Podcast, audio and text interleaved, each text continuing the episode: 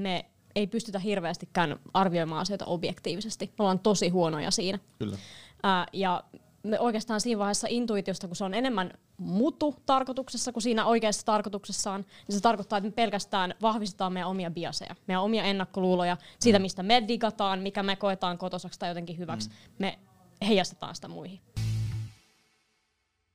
Niin ja jos mietitään työelämää ja varsinkin bisneksen tekemistä yleensä, niin kyllähän siellä keskiössä on tehdä myös sitä rahaa ja mm. miettiä sitä kasvua ja muuta. Et mun mielestä harrastus voi olla intu- intuitiopohjainen ja elämäntapa, mutta tämmöinen työelämän rekrytointi, niin kyllä siellä pitää olla just tätä fakta- ja järkiperusteista Totta myös taustalla, mm. että se erottaa mun mielestä sen juuri näistä muista Kyllä. asioista. Työn pitäisi olla tosi motivoivaa. Sen pitäisi olla se, että työn pitää antaa tyylin kaikki ne rainbow unicorn siihen elämään. Niin se on vähän semmoista, että siinä on tullut niinku vääränlaisia oletuksiakin siitä, että mikä se, työ, niinku, mikä se työn tarkoitus oikeasti, on. onko se työ, niinku, eh, mitä varten sitä tehdään.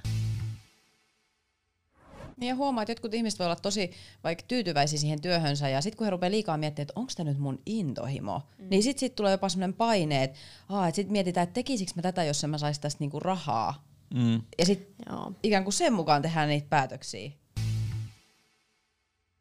kun puhutaan näistä motivaattoreista, niin mä huomaan, että siellä on semmoista niinku äärettömän tekopyhää kategorisointia, että nämä on semmoisia hyviä mm. ja nämä on sellaisia huonoja. Tai yksi iso ongelma, että tehdään vastakkainasettelua, kun tehdään Niin. just tämmöisellä tavalla, tehdään sille, että okei, että ollaan me hyvät tyypit ja mm. nämä huonot tyypit, millä on vääränlaiset motivaattorit. Ja se on silleen, että mitä kauempana se on ehkä vielä sitä omasta, sitten mitä vähemmän sitä ymmärtää sitä toista puolta, niin sitä kauempana se on, niin sitä niin kuin helpompi sitä luoda sitä vastakkainasettelua mm. siinä. Mutta tuo on ihan totta. Mennään kohta aiheeseen, mutta mä sanon tähän siis vielä sen, että tämän takia esimerkiksi LinkedInissä on nykyisin tosi tylsiä postauksia, koska mm. ihmiset ei enää uskalla sanoa mielipiteitä, koska siellä On totta, poimitaan, joo. kaikki halutaan ymmärtää tahallaan väärin, niin nyt se on mennyt, niin kuin on puhuttu, niin Facebookiksi. Se yksi iso ongelma tässä mun mielestä on just se, että ihmiset itse pilaa nyt tällä tavalla, että kun ne tykkää näistä kaiken maailman liirumlaarun postauksista, millä ei ole mitään poitteja, ne Facebook-tasoista postauksista, kun sitä tykätään, niin sitten taas semmoinen puoli, joka näkee sen, niin sen tykkäysmäärän niin ainoana juttuna, niin ne kääntää se omakin näkökulma siihen, että ne alkaa postaa sitä jonin joutavaa höttöä, vaikka voisi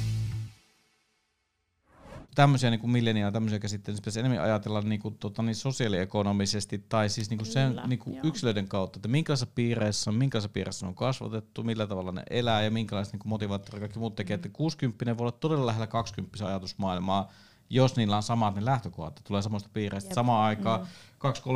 2-30 voi olla äärilaajoissa ajatusmaailmassa toistaan. Että sitä ei pitäisi tehdä. Ja tuommoiset yleist- yleistykset on vahingollisia, koska ne aina niin kuin, yleiset niin kuin yleistykset muutenkin, niin helposti niin kuin leikkaa yläpäätä ja alapäätä, että tekee semmoista tasapäistämistä, ja tasapäistäminen on tosi huono asia noissa.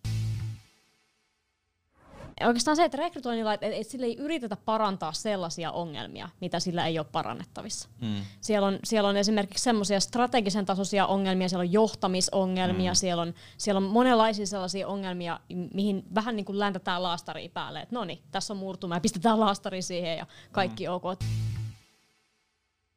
Toimeentulo on tärkeä saada, mutta et jotenkin, että mietittäisiin enemmän sitä, että onko se työ oikeasti sellaista, missä se oma hyvinvointikin Mm. on niin kuin balanssissa, niin se olisi mun mielestä tosi tärkeää, että jo siinä vaiheessa lähtee miettimään ja tuoda esille niitä asioita, että kun kysytään että loppuun, että onko sulla jotain kysyttävää meidän yrityksestä, tai, niin kysyisi vähän, että Että haastakaa sitä firmaa, että millä mm. tavalla te, mi, mitenkä se, niin sinä työhakijalle, mitenkä sä niin saisit itse kaikista parhaiten irti, että mitä siellä firmassa pitäisi olla semmoista, minkälaisen kulttuurin pitäisi olla, minkälaiset ne olosuhteet pitäisi olla, jotta sä loistaisit siitä. Et sen sijaan, että niinku ei tee sitä pelkästään sille, että okei, näiden takia mä oon hyvä teille, vaan sille, että miten mm. voit, niinku, mitä se firma voi antaa, tai mitä, se- niinku, kaikki, miten se voi mahdollistaa sen, että itse toimii kaikista parhaiten. Työelämästä podcastia mahdollistamassa Ainia ja Kollektiivi, koska myös me uskotaan parempaan työelämään.